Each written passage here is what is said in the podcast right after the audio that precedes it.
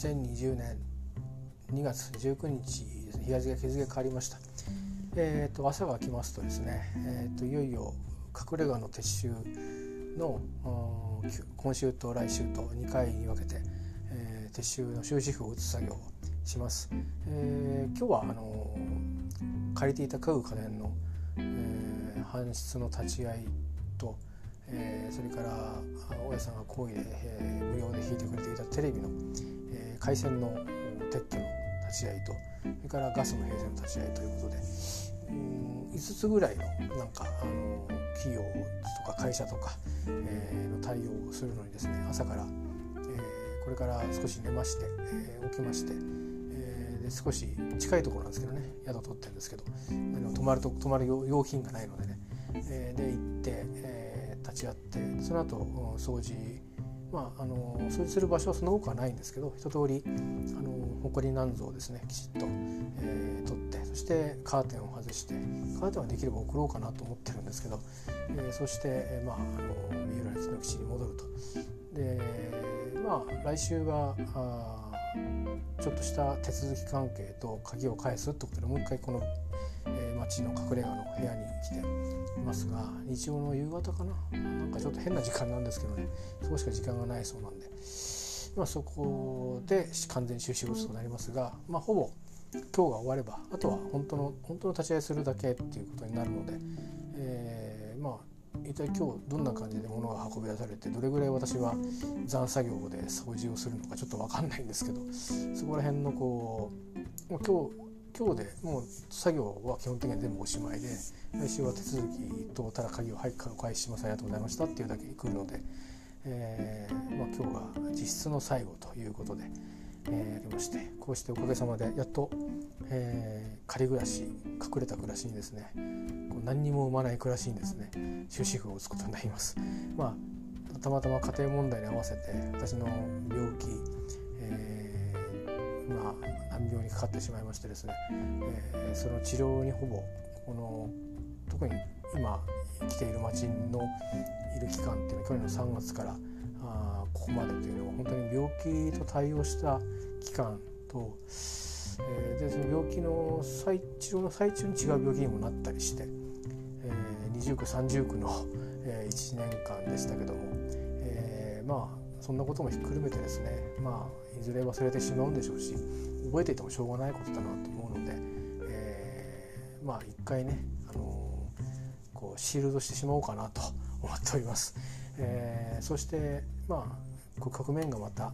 変わっていけばこれからいくつもまだあの23ですね、えー、だんだんにあのこう重みのあるステップを踏んでいかなければいけないんですね今のいろんな整理しなきゃいけないことに関して、えー、なんですけどもだから状況が複雑になっていくんでちょっといろんなことが進みづらくなったりいろんなことがあると思うんですがまあそういう状況にも、えー、あまり飲まれることなくですね、えー、しっかりとやるべきことをやるべき時期までにしっかりと、えー、キープして、えー、緩急つけてですね対応していければと思います。まあ、今週これの隠れ家の暮らしに終止符をまあこれ誰も知らないことで私だけが知ってることででそれで私自身で終止符を打つということをすることによってまあこのなんか例えようのない過ごした時間、えー、ですねまあ忘れることはないと思うんですが一旦なかったことにしたいなと 思っております。まあここからライブをしたりとライブってね映像のライブをしたりとか無駄話をたくさん喋、えー、ったりまあ愚痴めいたことを言ったことも多々ありましたけども、えー、本当にあの、うん、恥ずかしい面もお見せしたかもしれませんがまあそんなもろもろがあって今があると思うんであのそういう機会、えー、まあもうねそれさえも、まああの、生き延びるために必要だったと思うので、えー、どうか、あの、自分は自分を許してあげたいなと 思っています。皆さん方どう思うか分かりませんがまああの本当に振り返ってみればなんでこんなことになったのかなってよくわからないまま、えー、まあ、うまくいろんなことを考え出すとですねまあうん腑に落ちないことだらけなんですけど、まあ、そんなこと言ってもとにかく何も始まらないので、えー、あのー、今はただただ三浦での暮らしをしっかりともっともっと地に足のついた暮らしにしていくためそれからいろいろと来年度からはですね、えー、経済的にもあのまあセパレートしていって追う義務とかいろんなものを含めて楽ではないんですね。本当カツカツの生活に特に最初の5年間はカツカツの生活になることが目に見えてるので、えー、まああのその割にはあんまり最初からカツカツの暮らしをする前提で今村でのあの暮らしを作り上げてないのでなんか楽しそうじゃんっていう暮らしを作ろうとして用意しちゃったのでまあなんかちょっと多少オーバースペックなところもあるんですけど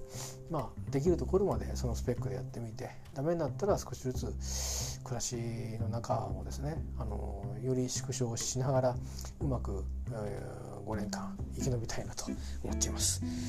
えー、どうかあのまああの私はそうやって強く自分に対してあの、えー、希望をあの